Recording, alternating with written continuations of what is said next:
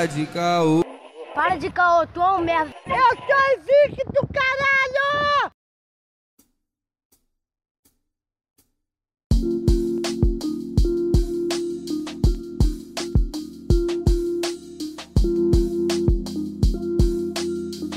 Salve, salve, meus queridos ouvintes do CalCast. Quem vos fala é o Lucas Angeletti, diretamente de São Gonçalo, Recusa Imitações. Fala comigo, meu padrinho, tranquilidade? Tranquilidade. Salve, salve, rapaziada. Aqui é o Arthur Renan. Água Santa, como vocês sabem, e eu vou, vou, te contar, hein? Tive que. Nada a ver com a tema, nada a ver com o tema, mas eu tive que ir na rua comprar um sorvete. Mano, tá ventando demais. Tá ventando pra caraca. E a meteorologia, Arthur? E a meteorologia? é, no Tocantins tá fazendo sol. Nada a ver. Maju, Maju.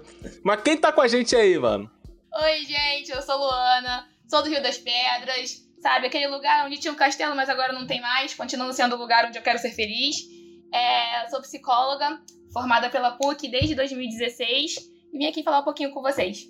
Oi, gente. Meu nome é Natália, também sou psicóloga, né? Somos aí parceiras de profissão. Eu sou formada, né, especialista em terapia cognitivo comportamental. É, sou pós-graduada e estou cursando o mestrado em psicologia do esporte, entrando agora nessa área.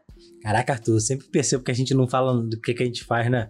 Tem que começar a falar. Cara, mas, pô, caralho, tu quer roubar o, o protagonismo dos nossos convidados. Quer roubar nosso brilho? Dá licença. Já é nosso dia. Pô, tá maluco.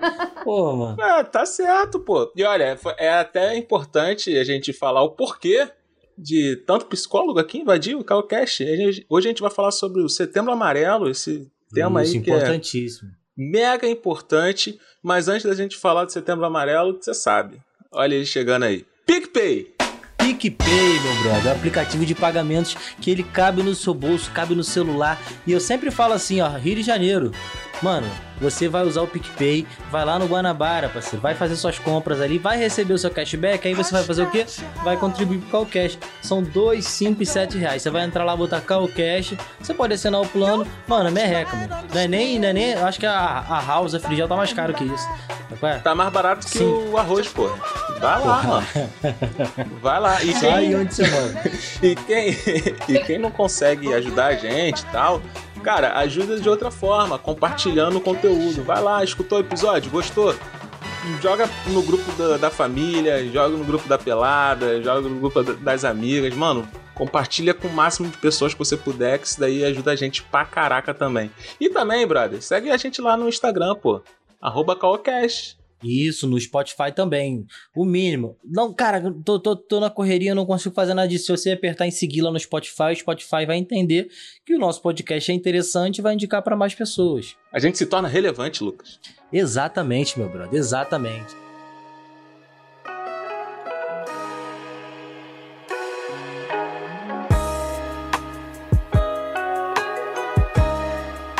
Mas vamos lá, Arthur, vamos lá, Arthur. Setembro amarelo, setembro amarelo. O que, que é esse setembro amarelo, gente? O que, que é? Me explica. Eu acabei de chegar aqui, não entendo, não sei o que é setembro amarelo. A gente já passou por outras cores do, do mês aí. Depois de agosto tem várias cores, né? aí é setembro, outubro, novembro. É quase um arco-íris, né? Depois de muitas situações, né, de suicídio ou situações de depressão grave, né, eu acho que as pessoas foram vendo a importância de falar mais sobre esse assunto, que antes era um tabu. Então, ninguém. A palavra suicídio era uma coisa muito pesada. Ou às vezes alguém morria, né, em relação ao suicídio, uhum. eles inventavam essa história. Ah, fulano morreu de overdose, né? Ou de qualquer outra motivo, não queria falar que era suicídio. Era como se fosse uma uhum. vergonha para a família ou diante da situação. Uhum. Então, isso sempre foi muito um tabu de ser falado. Ou as pessoas achavam que falar sobre dava ideia para a pessoa fazer. Tipo, olha que loucura. então, sim, eu acho sim. que o Setembro Amarelo veio com o objetivo de falar mais sobre o assunto, é, quebrar esses tabus e abrir uma porta de conversa, né? E de empatia para as pessoas entenderem melhor como isso funciona e como isso pode acontecer com qualquer um, né? Então, de ter essa troca. É, exatamente, e falar sobre o assunto com cuidado e responsabilidade, né? Uhum. Como a Nath falou que ah, as pessoas acham que falar sobre suicídio vai fazer com que a pessoa se mate. Gente, se ela tiver com a intenção de se matar, qualquer palavra vai fazer com que ela se mate, né? Não precisa necessariamente uhum. falar sobre a palavra. As pessoas pensam que vai ser um efeito dominó, mas dependendo de como você trata o assunto, realmente pode ser. né? Se você for, for colocar o assunto suicídio na mídia de uma maneira muito sensacionalista, né, demonstrando como a pessoa se matou, falando sobre os familiares e sobre o que ela sentia, aí sim, tudo bem, podemos pensar nessa questão de efeito dominó. Mas uhum. se você uhum. falar com paciência, cuidado, responsabilidade e respeito com a família, né, tudo bem, podemos falar sobre com uhum. espaços abertos e etc. Deve ser até um desafio, talvez, da profissão, posso estar falando besteira também, mas quando a gente fala de saúde no Brasil, as pessoas pensam muito na saúde curativa, não na preventiva, né? E quando se trata de depressão, suicídio, tem que ser a questão preventiva, né? Eu acho que é, é, disso que se trata o Setembro Amarelo, né? A prevenção do suicídio, né, cara? Tipo, não pode acontecer mais, sabe? Exatamente, existe muito estigma em cima dos transtornos mentais, né? As pessoas têm medo de falar sobre isso. Ah, Sim. eu tenho depressão. Como assim você tem depressão? O que é ter uhum. depressão, né? Uhum. E aí fica muito naquele papo, naquele papo raso de o que é uma doença, uma, uma doença, um transtorno mental, no caso, não uma doença. E aí ah, só, só se fala de depressão e ansiedade, sendo que existe aí, né, um globo, um universo de doenças que podem é, levar ao suicídio, não necessariamente só essas duas. E é importante falar sobre elas e sobre todas as outras que estão aí no mundo, porque quanto mais aberto for o diálogo, é mais fácil de se prevenir, entendeu? É mais fácil de combater o suicídio. É, é lembrando que o Setembro Amarelo isso daí é só aqui no âmbito nacional, né? Mas existe o dia realmente do Dia Mundial da Prevenção do Suicídio, que é 10 de setembro. Então, por isso que aqui no Brasil a gente adotou setembro inteiro como uma data assim que é, há campanhas e tudo mais sobre o assunto. E é curioso pensar que o suicídio existe desde que o mundo é mundo, né? Sim. Mas a gente só passou a, a aceitar o Setembro Amarelo aqui no Brasil em 2003. Assim, olha só, tem que 17 anos, né? Fiz a conta certa? Nossa, fiz? Que, que arraso.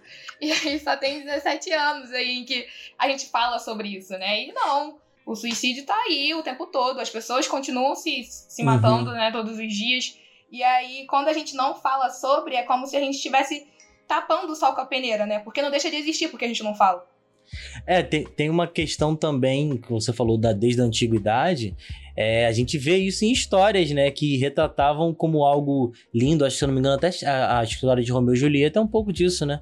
É, então, algo bonito, ah, foi uma prova de amor, quando na verdade não foi, cara. Foi é, um suicídio, algo trágico, sabe? E, e talvez essa prevenção fale que, pô, mesmo após um, algo trágico na sua vida, ainda existe uma vida, né? Sim, uhum. sim.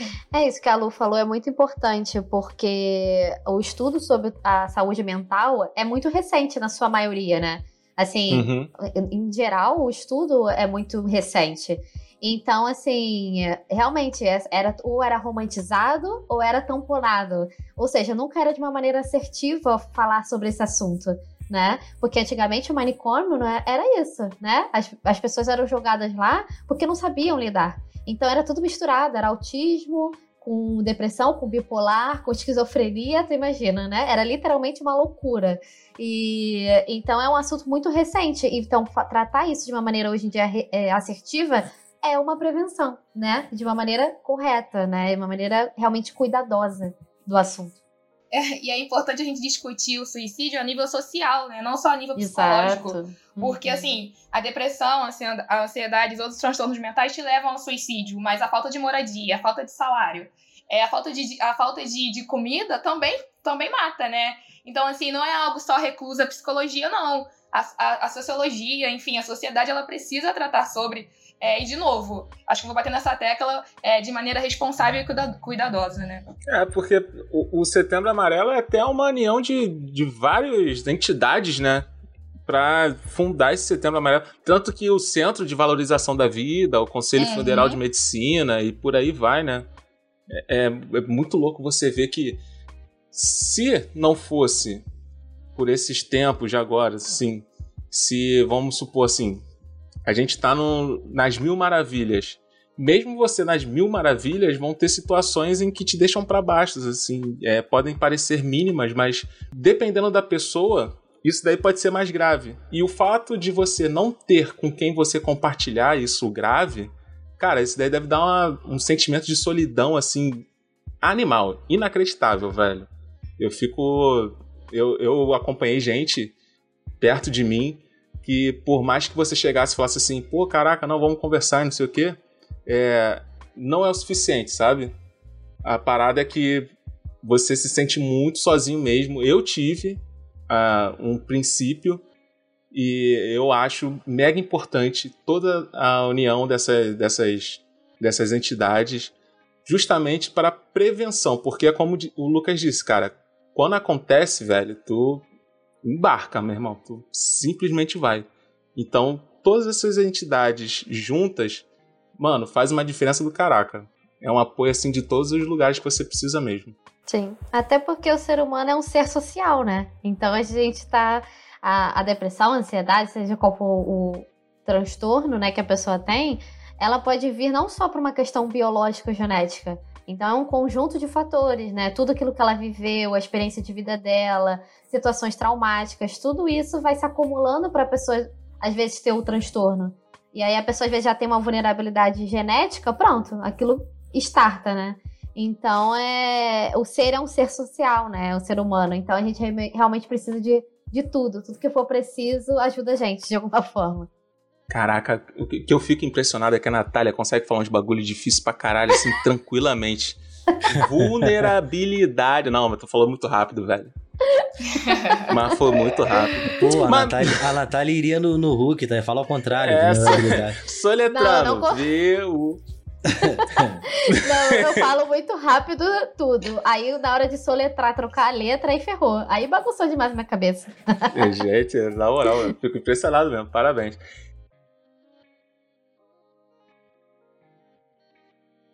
E por que escolheram justamente o amarelo para representar essa campanha? A cor, né, do, do Setembro Amarelo veio para uma situação de, de suicídio, né, uma história de suicídio de um adolescente nos Estados Unidos.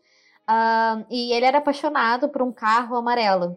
Então, toda, todo o movimento pós a morte desse rapaz, feito nos Estados Unidos, tudo estava relacionado à cor amarela. E aí isso foi né, é, criando uma proporção mundial. E aí acabou ficando como uma forma de representação desse, desse projeto de falar sobre o assunto do suicídio. Então, digamos que, igual a gente aconteceu agora situações específicas, né, sobre o racismo, né, e começaram todas as discussões sobre, no suicídio foi a mesma coisa, um caso é, deu início a isso e teve uma, um, um símbolo muito importante e trazendo a cor do amarelo. Então, foi isso. Que legal, não sabia, não sabia. É porque a gente às vezes recebe isso nas campanhas, né? Mas, enfim, a fundo eu não sabia. Legal. É, do autismo, por exemplo, a cor é azul, né? Porque Isso. é. representa, né, também, tem toda uma representação lá, uma história por trás disso, então toda corzinha tem o seu sentido ali do, do porquê dela tá ali.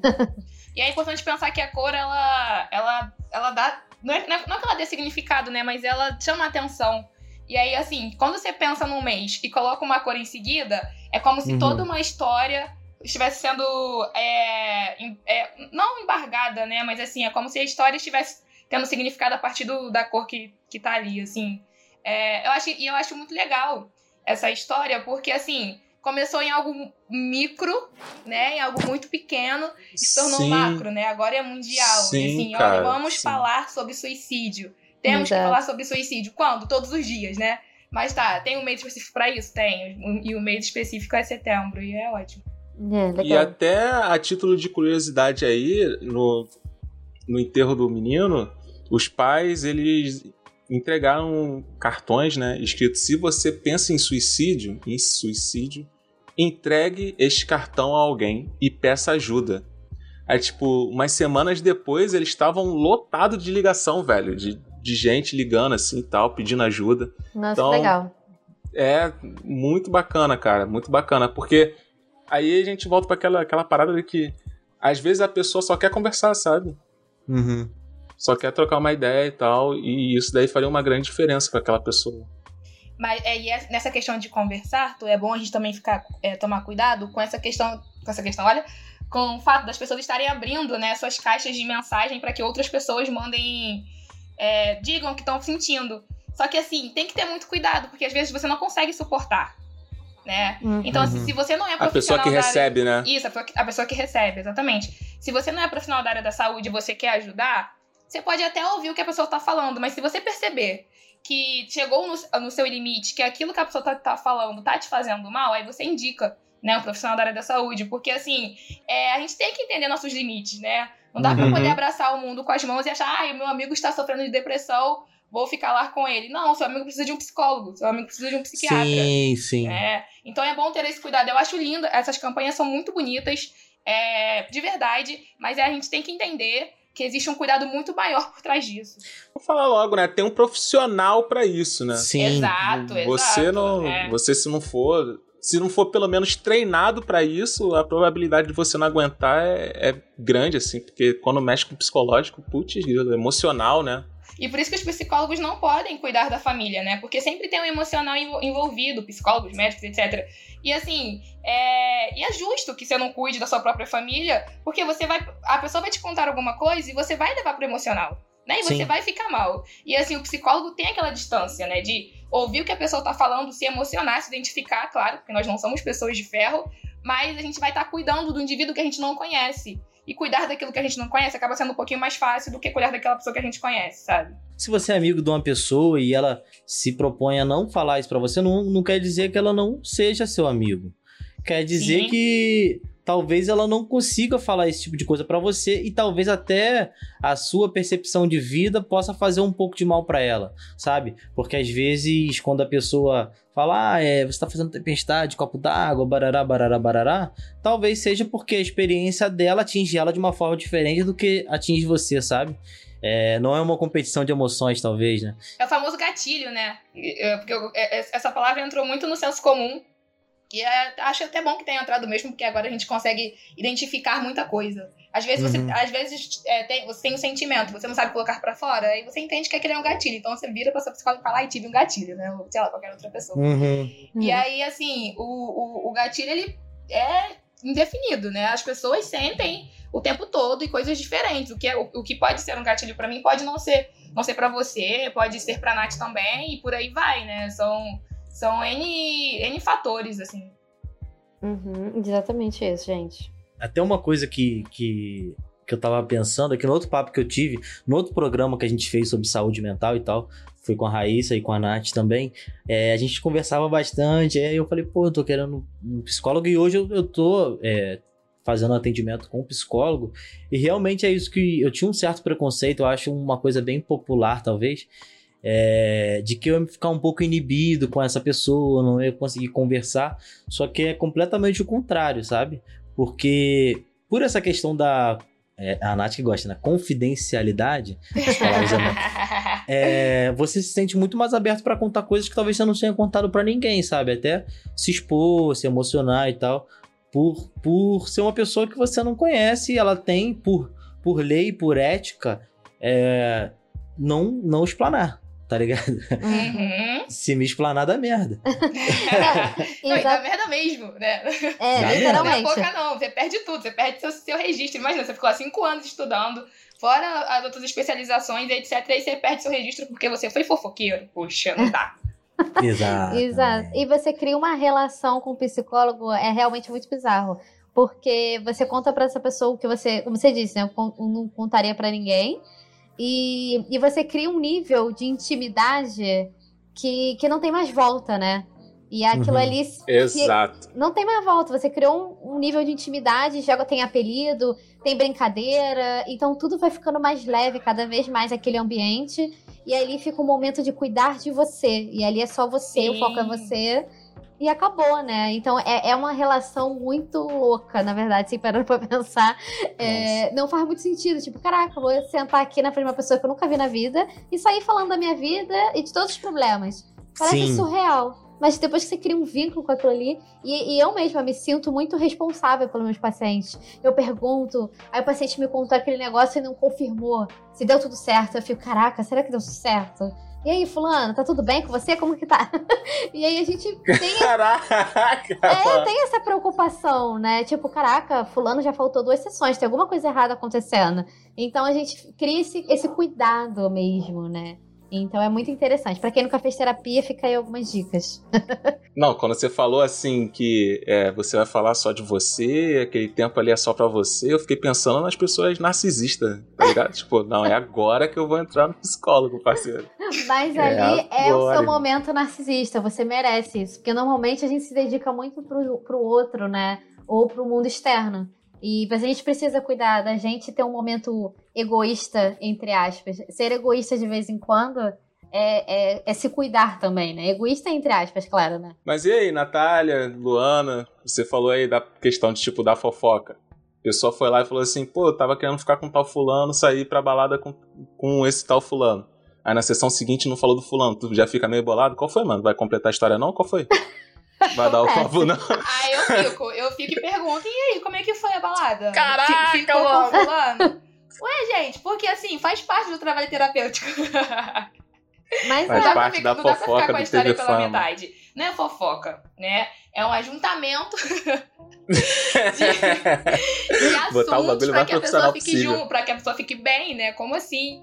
E aí a gente tem que saber tudo o que tá acontecendo, porque se não souber, é, como é que o trabalho vai, se, vai, ser, vai ser bem feito, né? E assim, quando o paciente mente pra gente, gente, tadinho do paciente, né? Porque eu, eu costumo falar isso pros meus. Se você mentir pra mim, olha, que pena, porque assim, eu não sei nada sobre você. E aí você tá se sabotando. Aí eles já ficam logo assim, né? Nossa, então não posso mentir. E realmente não pode mentir, né? Você tá investindo tempo e dinheiro ali, e aí você escolhe mentir pra sua psicóloga, tá bom? Você que sabe, né? É, é bem ruim. é exatamente, porque o foco é aquela pessoa, né? Ela que tá no tratamento. O nosso objetivo é ajudar. Se ela mentir e esconder, é sinal de que ela não tá tão preparada assim pro processo, né? Ou não tá tão motivada. Pô, esse daí me veio um negócio na cabeça. Vocês conseguem identificar no consultório aquelas pessoas que têm é, é, traços de, de depressão, de ansiedade e tal, e elas de jeito nenhum falam sobre isso, mas você sabe que tem alguma coisa ali? Hum, depende. Ah, É, pois é, dependendo do comportamento da pessoa, a gente consegue identificar. É, Dependendo, dependendo do que ela traz, né, do que ela fala, assim, por mais que ela não, não, não cite a palavra depressão nem ansiedade, você vê, né, é, de acordo com o comporta- comportamento dela. Pessoas ansiosas estão se mexendo o tempo todo, né? É, você disse que, é- que era hiperativo, né, Arthur? É aí, assim, inquietação, pô, cara. Sou hiperativo demais, velho. Pois é, uma coisa é você se mexer em, em algum momento, outra coisa é você ficar 50 minutos, uma hora se mexendo. Aí tem alguma coisa errada, entendeu? e às vezes a pessoa não fala porque ela não consegue identificar que é aquilo. Ela não tem o Uhum. conhecimento ou realmente o, o... mesma informação, né? Sobre aquilo. Então, às vezes, eu já tive pacientes que falavam, não, eu passei mal, tadinha, não sei o quê. Eu acho que eu tô com problema na pressão. Então, a gente tem muita indicação de Sim. cardiologista, de gastro, e que não tem nenhuma resposta mais biológica. E aí chega na terapia, ah, eu, eu, eu comecei com tais sintomas, mas eu não sei o que, que é isso. Aí me indicaram um psicólogo, eu vim aqui saber. então a pessoa não sabe se é depressão, se é ansiedade, se é algum transtorno. E aí nisso a gente vai, através da conversa, ir é, mapeando isso, né? Ou então tem aqueles que aparecem, não sei se já aconteceu com você, Nath, que É. eles fazem um teste no Google Ah, sempre. e aí chegam lá no consultório, tô com depressão. Tô com depressão, tô com ansiedade. Aí, aí você vai, mas como assim? Quem te disse? Fiz um teste no Google e deu isso. Então eu tenho. E assim, às vezes é só uma sucessão de dias ruins, sabe? Às vezes você teve duas semanas ruins no mês e aí por conta disso você tá triste, você tá mal. Então, assim, você não tem depressão, você não tá conseguindo saber lidar com o que tá acontecendo na sua vida, né? E aí tá tudo bem, calma. A gente vai tentar conseguir, a gente vai tentar resolver as coisas aqui. Não, gente, não levem em consideração o que o Google diz, por favor. Sim. Faz mal, sabe? Faz Pô, mal pra com vocês, certeza. faz mal pra gente também, pro psicólogo, porque até o psicólogo tirar essa ideia dele demora. É Isso é verdade. interessante porque eu tava acompanhando um vídeo essa semana, se eu não me engano foi até do, do Atila, é, e ele falava um pouco sobre como a gente, a nossa relação com, com a pesquisa na internet. Às vezes a gente pesquisa coisas na internet que a gente não falaria pra ninguém, sabe? Tipo, você bota lá, é, eu estou me sentindo triste, sabe? Tipo, já aparece aquelas pesquisas que já foram feitas, sabe? Mais buscadas. E é bizarro, tipo, as pessoas pesquisam muito determinadas coisas que elas não falariam pra ninguém, sabe? Tipo, como se o Google fosse o seu melhor amigo, sabe? I- Inclusive, os casos criminais, é, é- um dos principais pontos a serem investigados quando a pessoa pesquisa pega o no celular é a pesquisa no Google. Alô, Flor de Lis! Alô, Flor de Lis! Alô, Flor de Lis, vai, no, Ah. vai na aba anônima. Alô, é, Flor né? de Poxa. Porra, Flor de Lis deu mano. Puta que pariu. Porque assim, Ai, é, eu fico muito confuso aí perdoem minha ignorância, mas eu, eu fico muito confuso na questão assim: existe um tipo ou níveis de depressão? Porque a gente tem casos de pessoas que ficam muito para baixo, sabe? Aí você percebe nitidamente que a pessoa tá com o, os sintomas.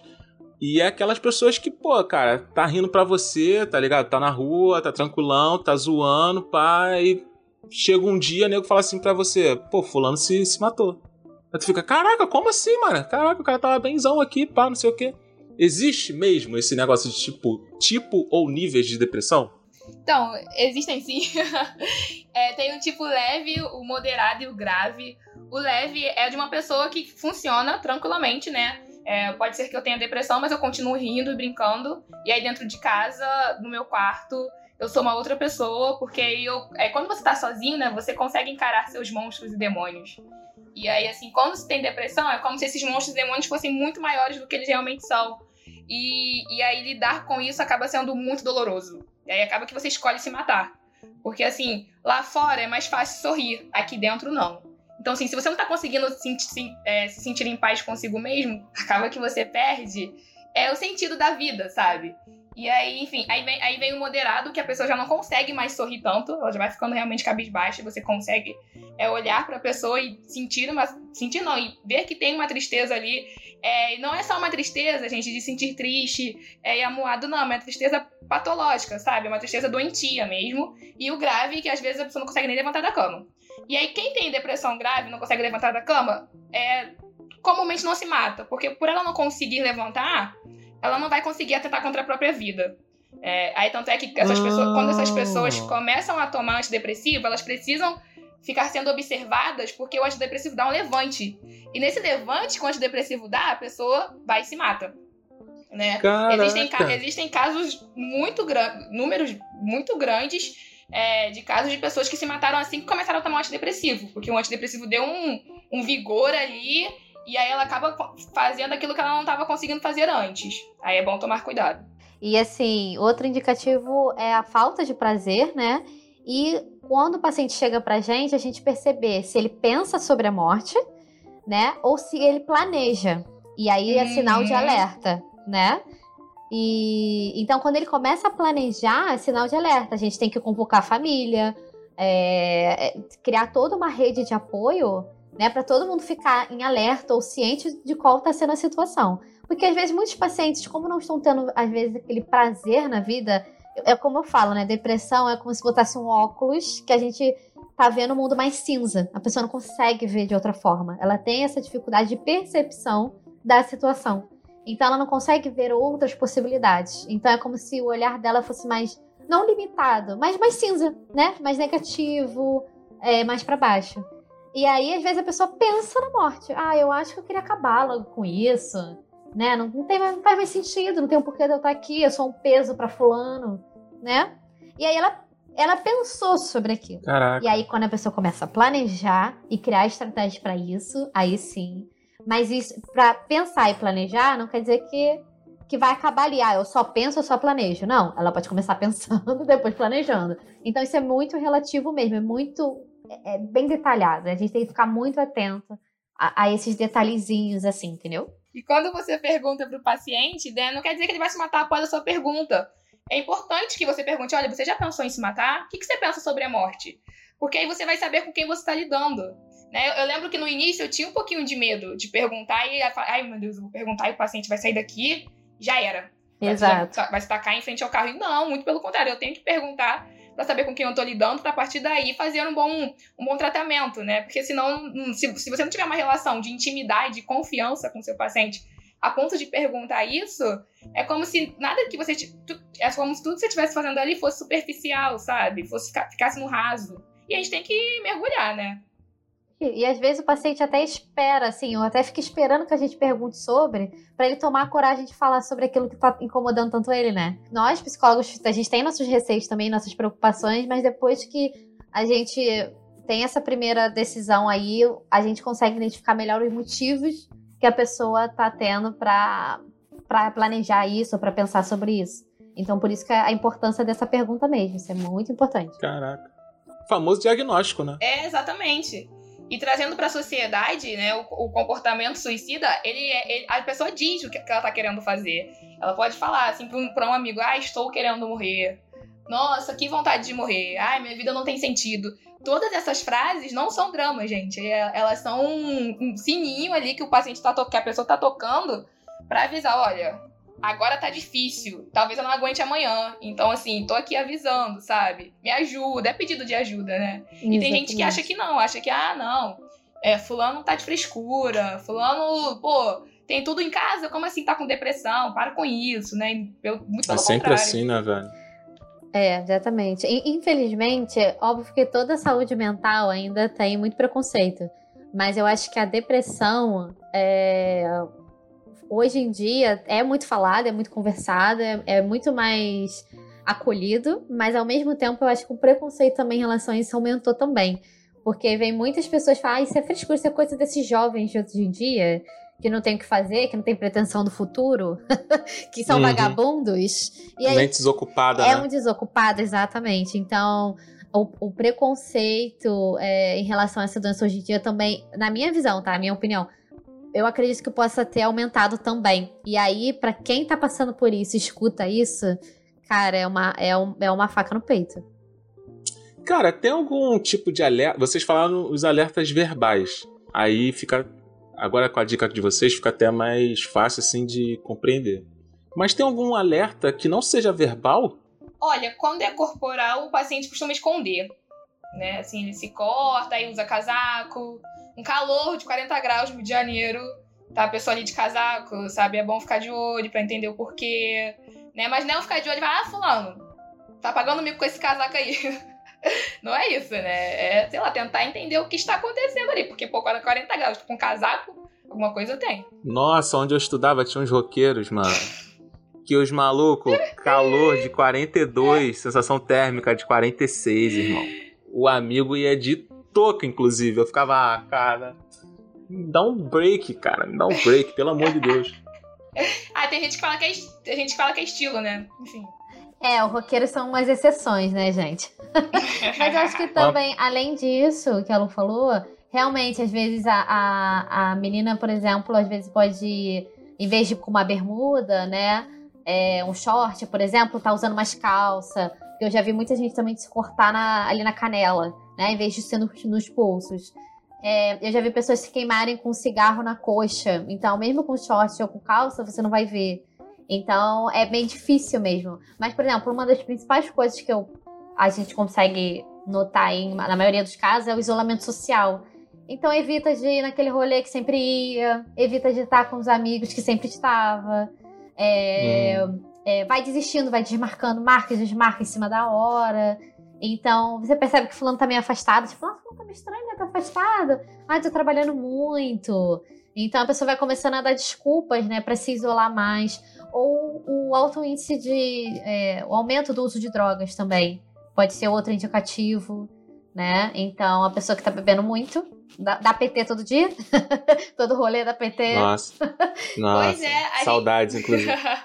a gente acha que, que a pessoa se, é, que o, o, suicídio é só pegar uma arma e apontar pra, pra cabeça, né? Sendo que não, uma pessoa, como a Nath falou, que bebe todos os dias, ela tá tentando se matar aos poucos. Pô, pode crer, gente, mano. Né? Não é, não é de uma maneira. Não precisa ser necessariamente de uma maneira tão extrema. Não. O pouquinho que você vai fazendo, que é usar drogas, beber muito, ou como ela disse, é, se queimar com a ponta de cigarro, já é uma maneira de você estar ali caminhando para uma tentativa mais brusca de suicídio, né? E as pessoas que se queimam ou se cortam, de acordo com atendi na clínica, elas falam que querem fazer isso para sentirem, para sentirem, para que elas possam sentir dor.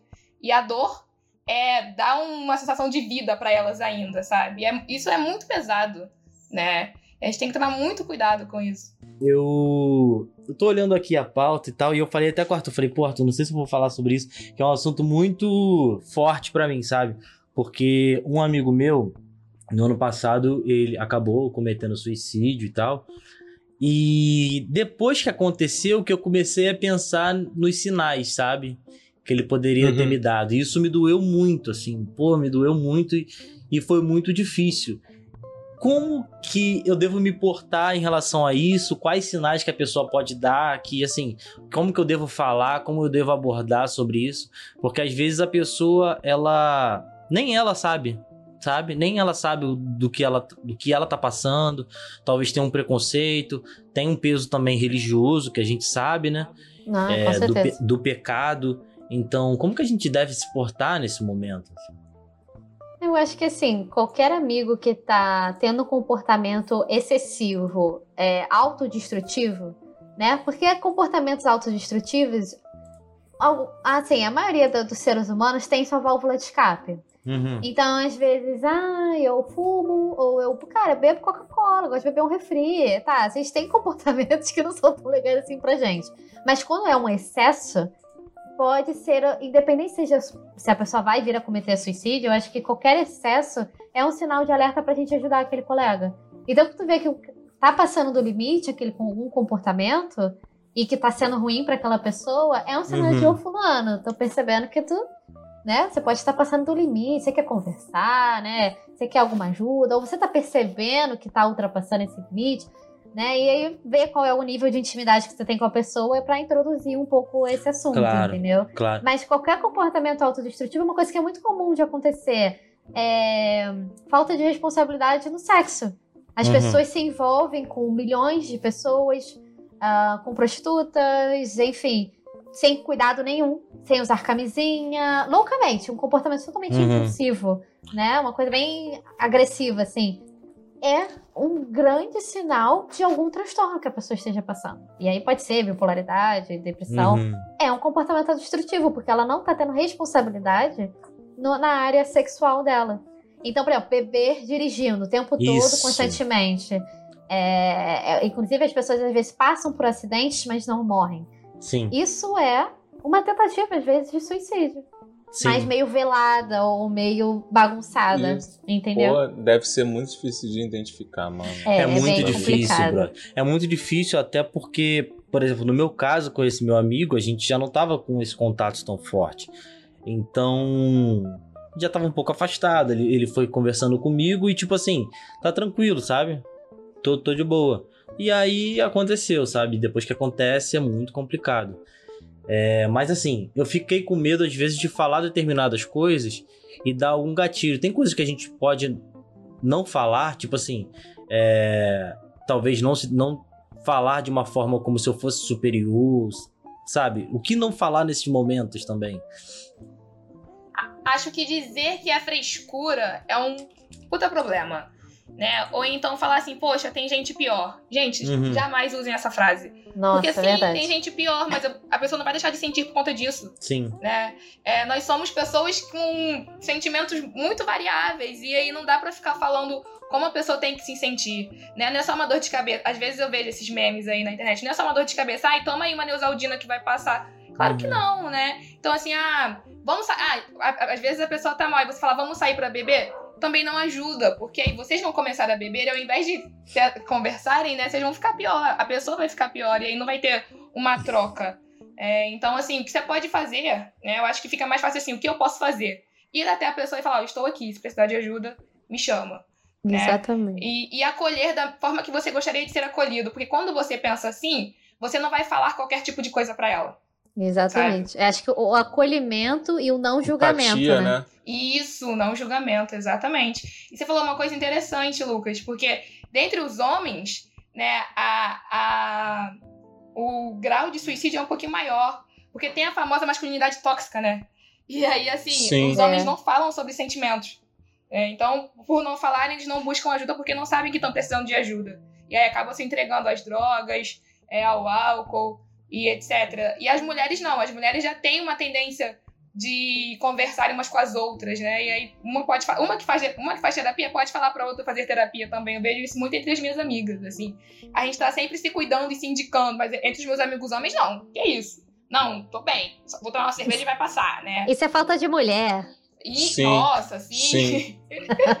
eu quando era adolescente, eu comecei a fazer é, psicologia, psicologia, ó, comecei a fazer consulta psicológica, é, tinha uns moleques do meu condomínio, assim e tal. Condomínio, ó. Comecei a morar condomínio agora. Tinha uns moleques da minha vila Que os moleques, tipo, Coerto, bora fazer não sei o que, não sei lá. Aí eu ficava, pô, cara, tem que ir no médico agora, vou lá no psicólogo. Psicólogo?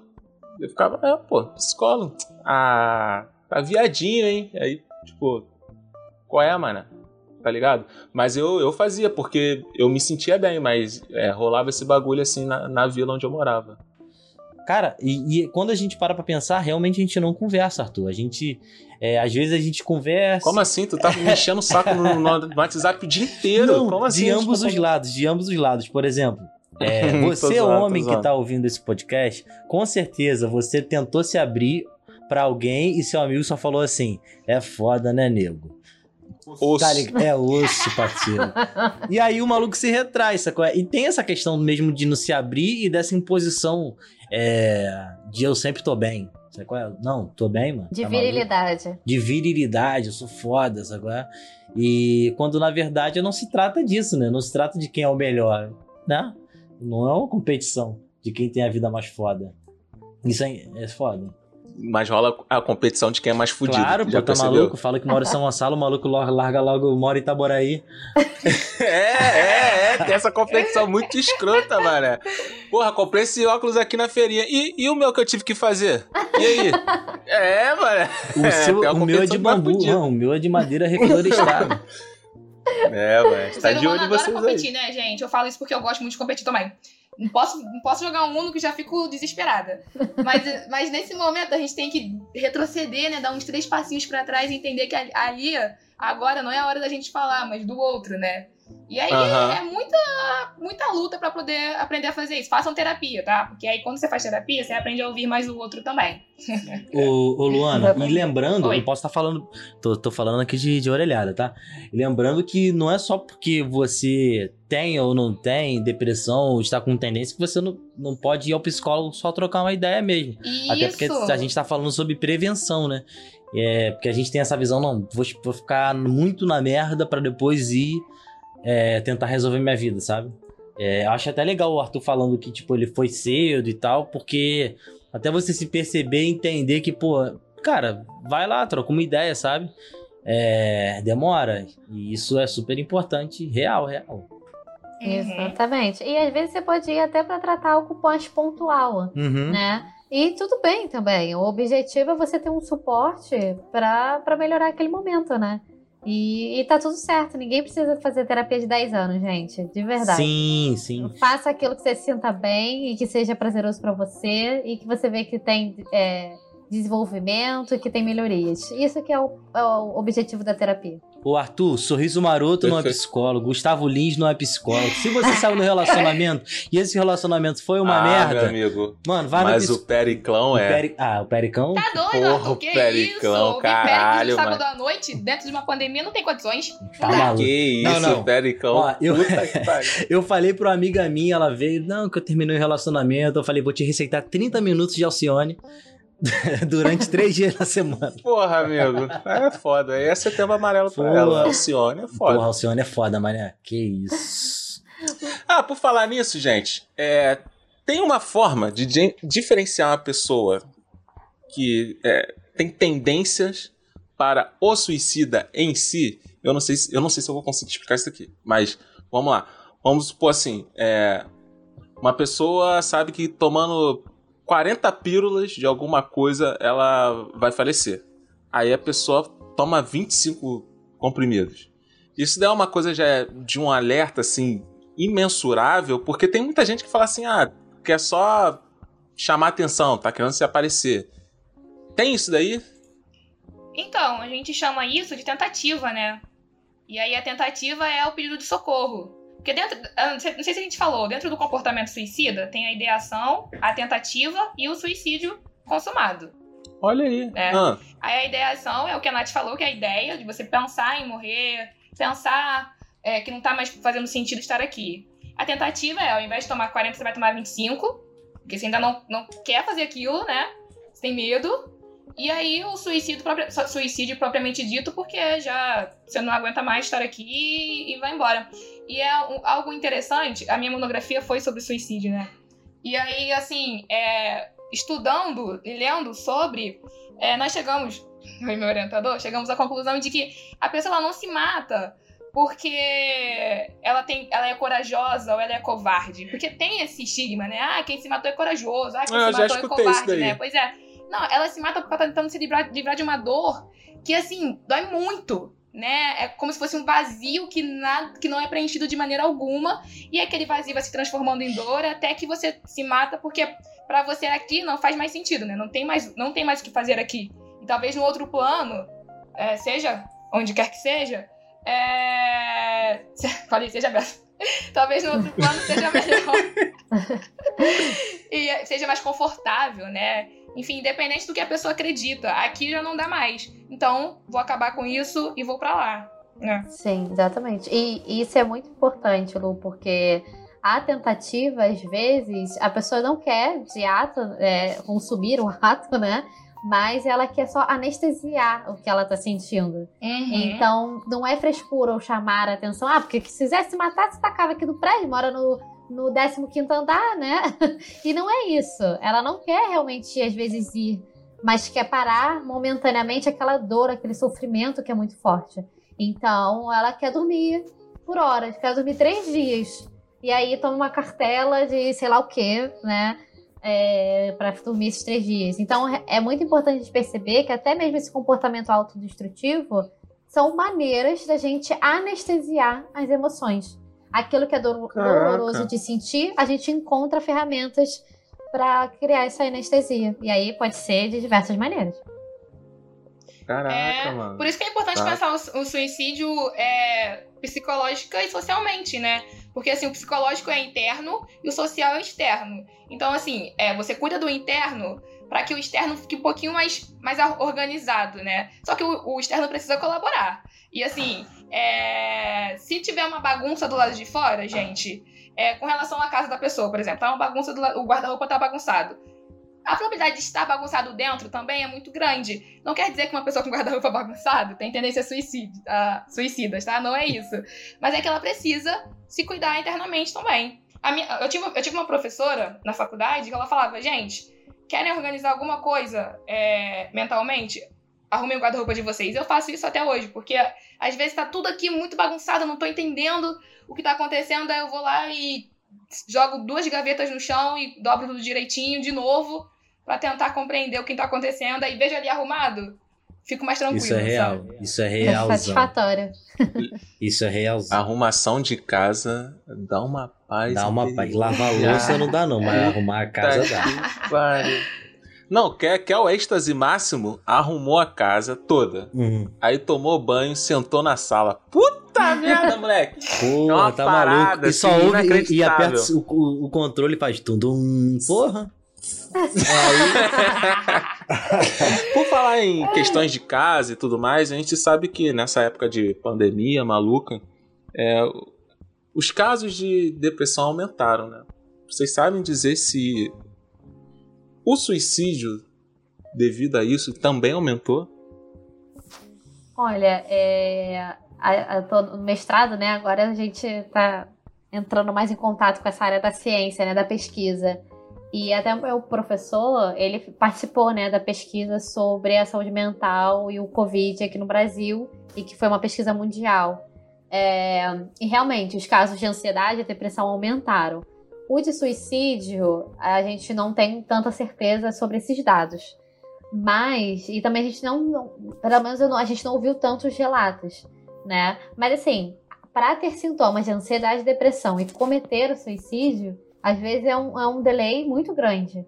Então, isso já é um sinal de alerta, porque se pelo menos os sintomas de ansiedade e depressão surgiram num momento de isolamento, a gente tem que ficar atento agora e continuar mais para frente tendo essa observação, porque pode vir a surgir esses números lá na frente também, entendeu? Então, não tem números que indicam isso, sim, a gente não tem provas, né?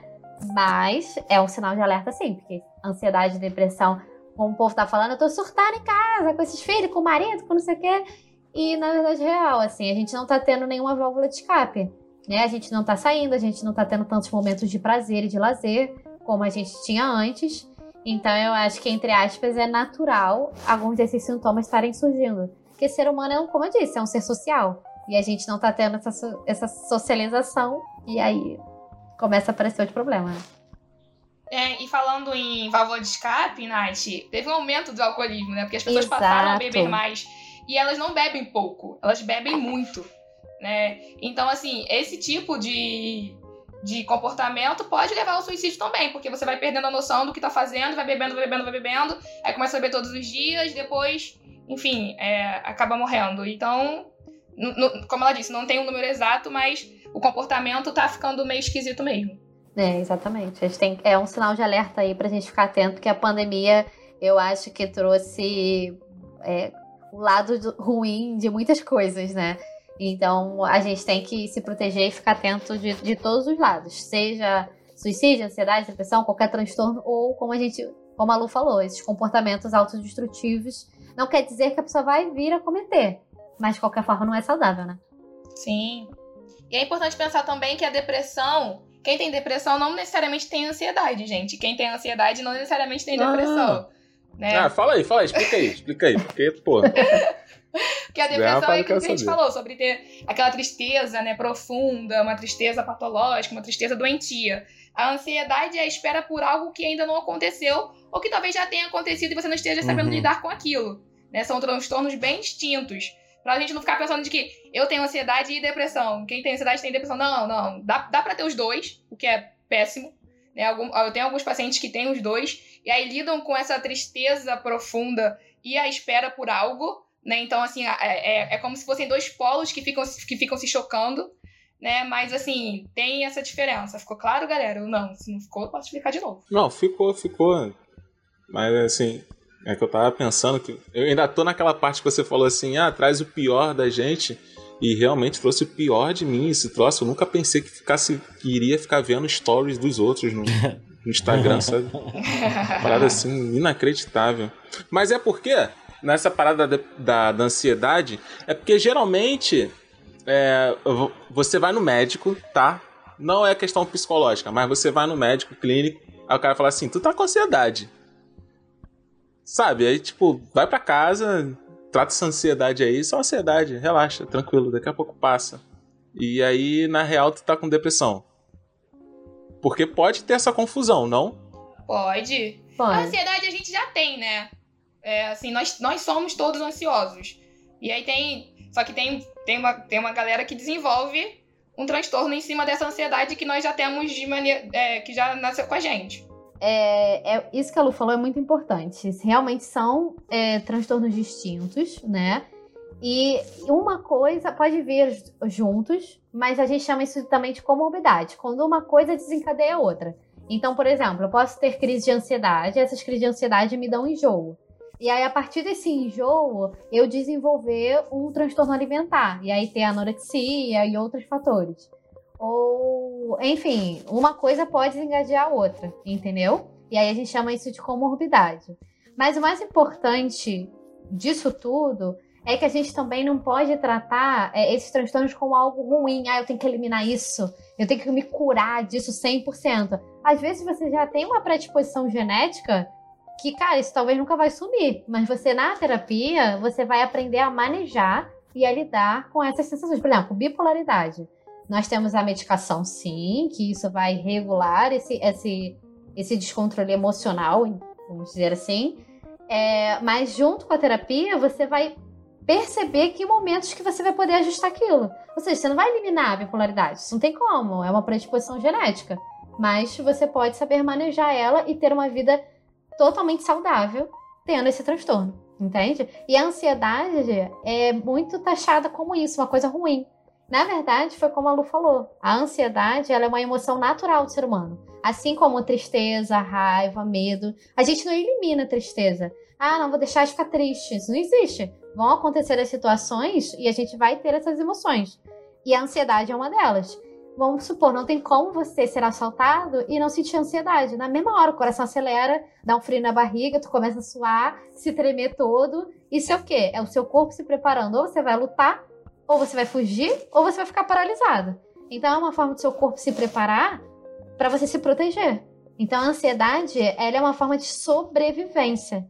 Agora, ela começa a se tornar patológica quando ela acontece sem nada, quando não tá rolando assalto na tua frente, entendeu? Tu só tá pensando sobre alguma coisa e todas essas sensações de ansiedade vêm. E aí é que. Porra, primeiro passeio da escola. tu nem dorme, filho. Tu nem dorme. Exatamente, ansiedade super natural. Vou fazer uma prova importante que eu acho que eu não vou passar. Vou sentir ansiedade. Agora é uma ansiedade que tu consegue manejar e que é mais pontual, né? Ou que faz sentido você ter aquilo. Então, por exemplo, vou usar um exemplo meu. Mesmo eu sabendo todo esse manejo da ansiedade, quando eu fui fazer os processos das provas do mestrado, né, de processo seletivo, eu ia desesperada. Todo dia que ela fazia a prova, eu, ai meu Deus, Jesus me tremia toda, sentia aquela respiração mais ofegante, mas trabalhava a respiração, sabia que aquilo era natural, eu ia aceitando aquela emoção e ela ia rebaixando. Então é muito importante também entender que a emoção é temporária, não é para sempre. Isso, ok, isso é o normal, né? Agora, quando é patológico, quando é sempre, e quando não faz sentido aquela sensação vir, aí é o nosso sinal de alerta. Falei pra caramba. Não, tá certo. Nossa, foi ótimo. Mas tá foi certo. ótimo. Eu tô aqui encantada. Nossa. Foi mal, né? Eu me Não. empolgo.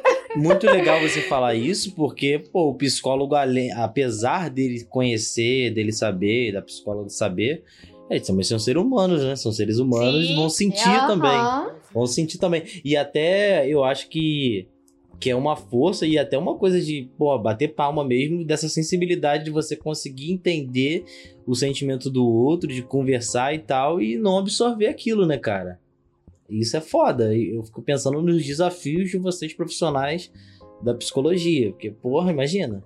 Vocês têm algum caso assim que vocês se sintam à vontade também de responder e tal. Mas vocês têm algum caso assim que mexeu muito com vocês relacionado a esse tema? A esse tema? É, Eu tenho. Porque é, eu decidi escrever sobre suicídio, porque na época eu tava com um misto de emoções muito ruim, assim, porque a faculdade estava acabando, né? Tava no último período, e aí eu não sabia se ia ter emprego, aí eu andei meio, meio pra baixo, assim, até que eu consegui escrever.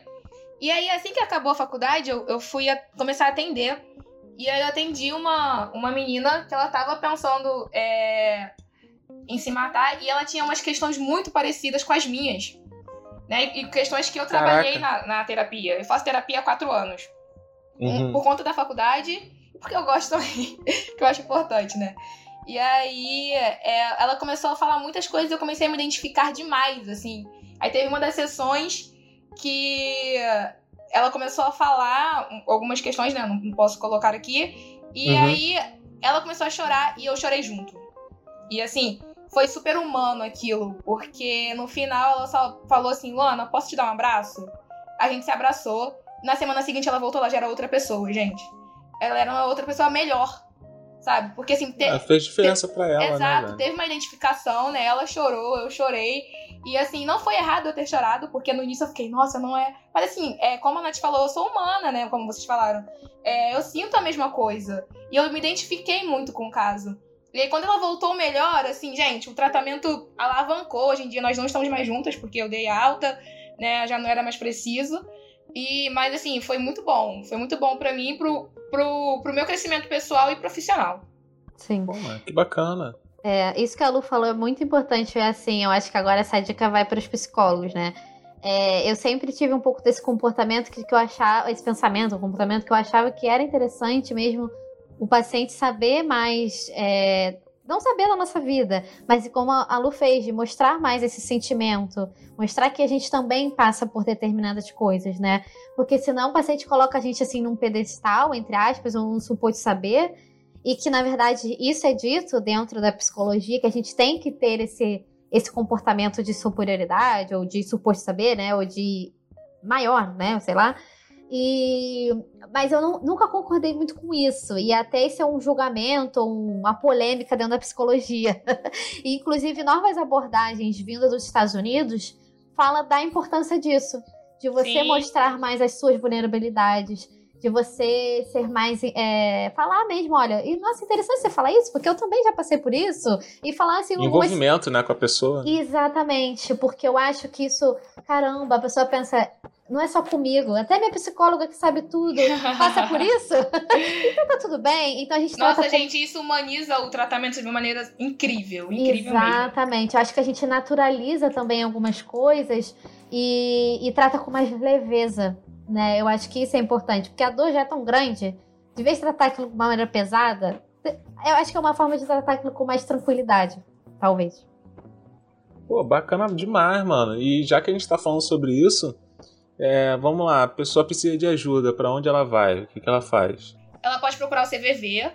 É, tem um número, se eu não me engano, é 189, mas acho que eu estou errado, acho é que eu estou enganado. 188. 188. 188. é.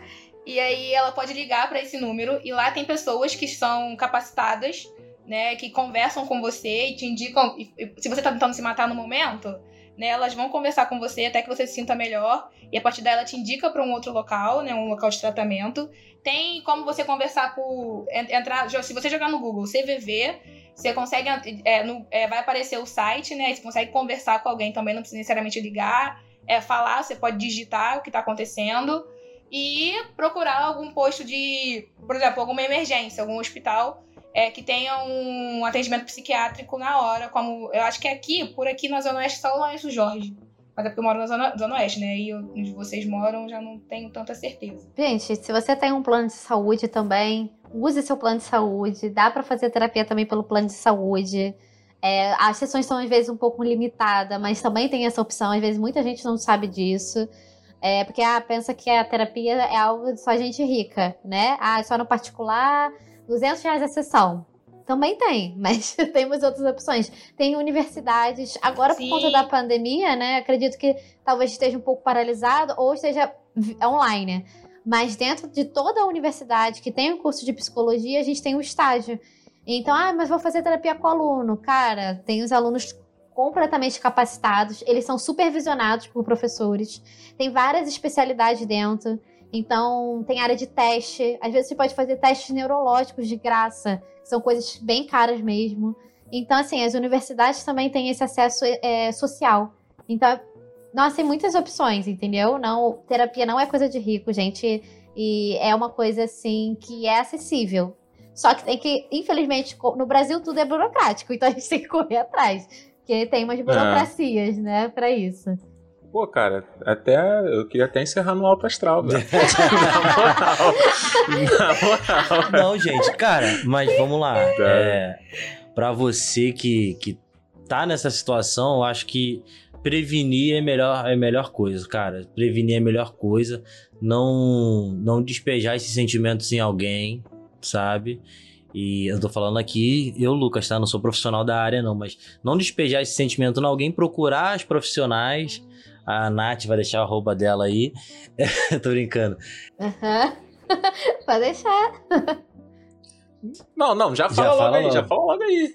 Ah, então, o meu. Natália e Luana. O meu é simples, arroba psicóloga Natália Anselmo. É o meu nome.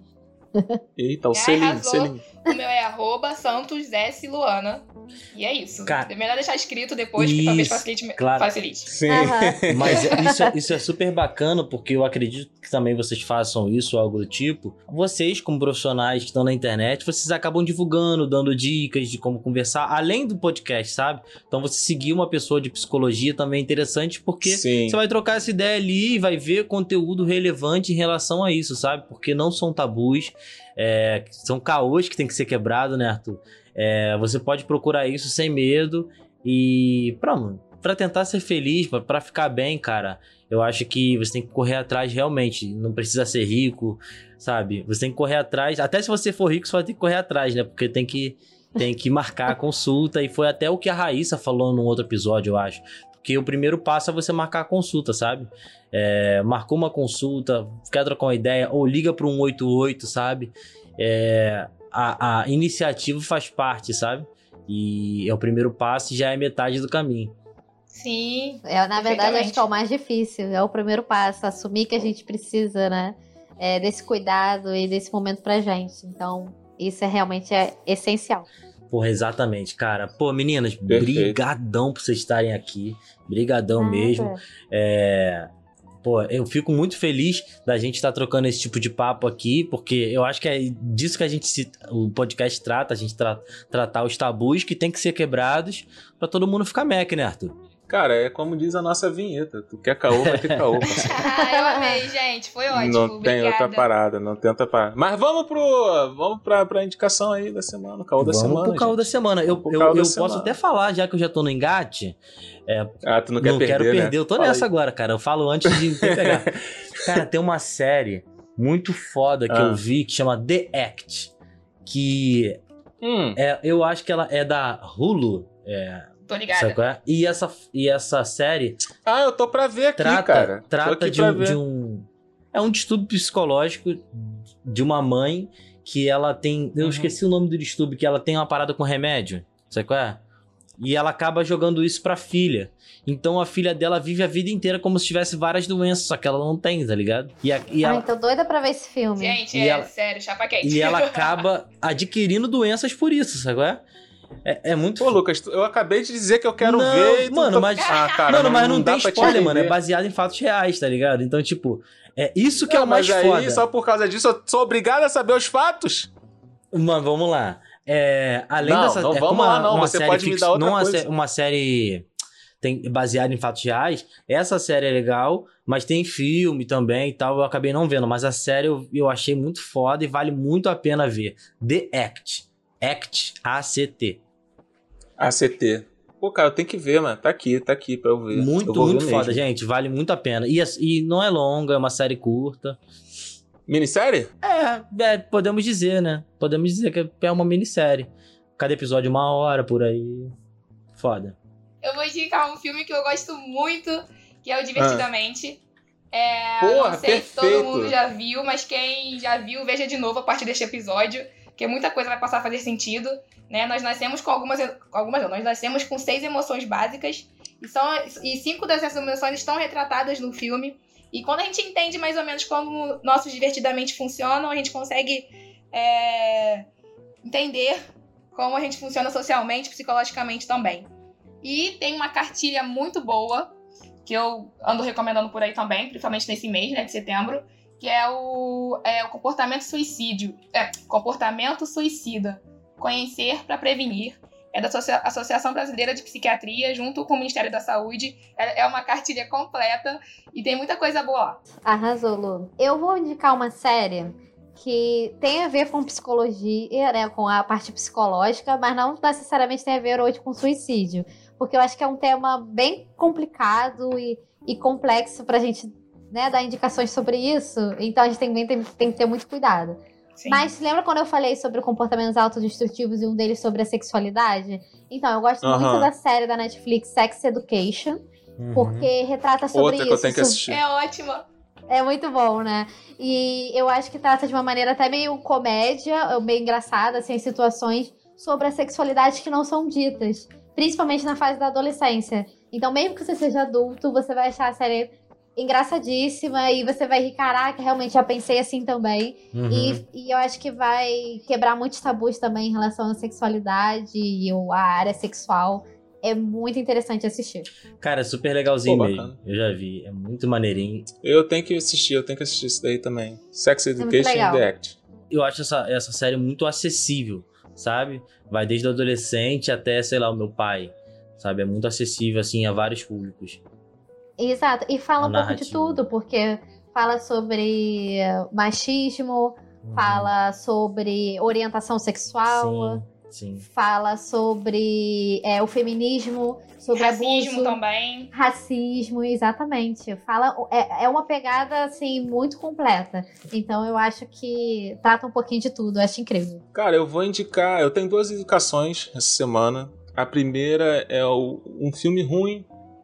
É um filme ruim, mas eu gosto muito da mensagem do filme. Assim, a, a ideia é muito boa.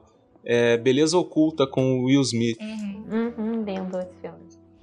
É, é, a mensagem é muito maneira, muito maneira. Que o cara entra em depressão depois de uns acontecimentos. E aí ele escreve uma carta pra morte, tempo e pro amor.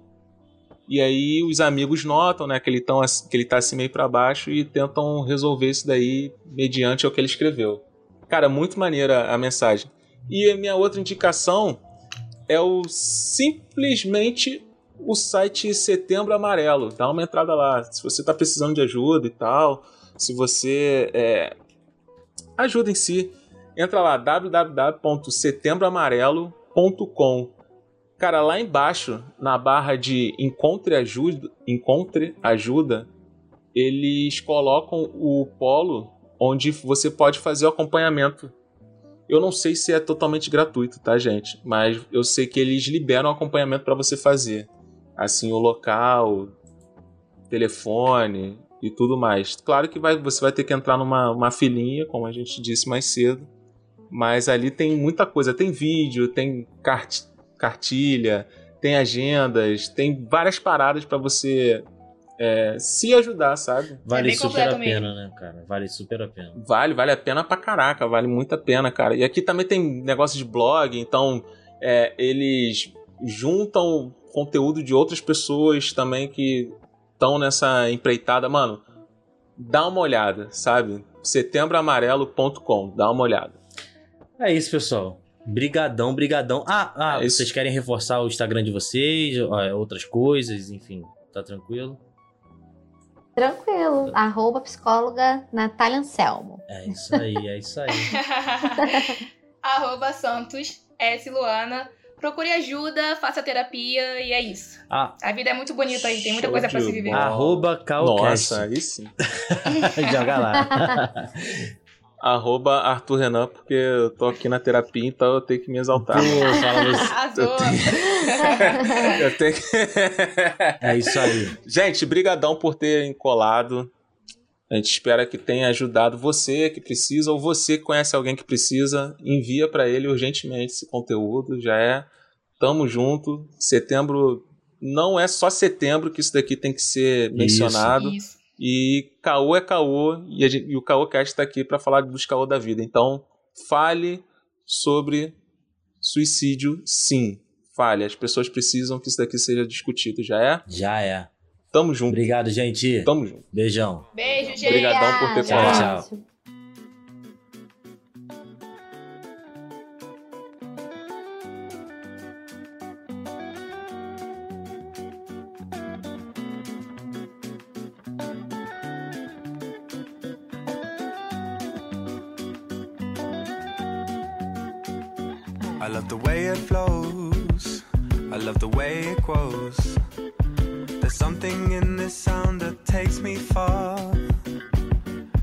Like special song.